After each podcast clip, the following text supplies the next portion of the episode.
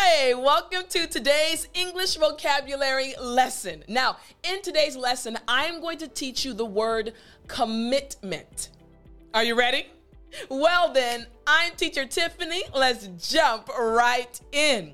All right, commitment is number 21 in this series. Now, I want you to repeat after me. Here we go. Commitment. Excellent. Again, after me.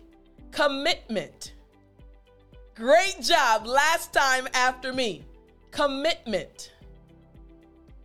Excellent. Now, this word commitment just means dedication to a cause or activity. Once again, dedication to a cause or activity. Now, I can remember when I first started my YouTube channel, Speak English with Tiffany.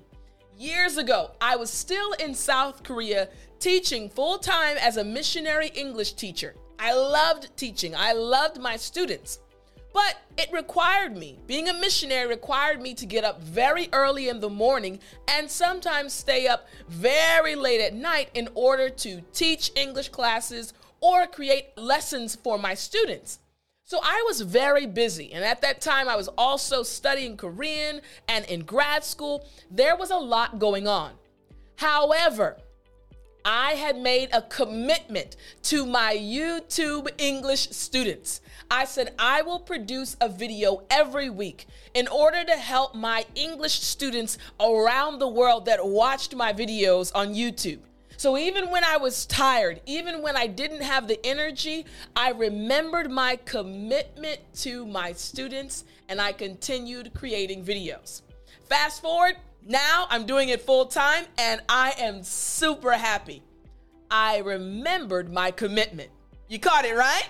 Okay, now let's look at this example sentence. Here's the sentence The company had a commitment to the quality of its products. One more time. The company had a commitment to the quality of its products. You got it, right? Okay, now what I want you to do, I really want you to use this word at least one time today. I want you to sound more like a native English speaker. So keep studying by opening up your copy of Daily English Vocabulary, book number four. If you don't have your copy yet, go to www.studywithtiffany.com and I'll talk to you next time.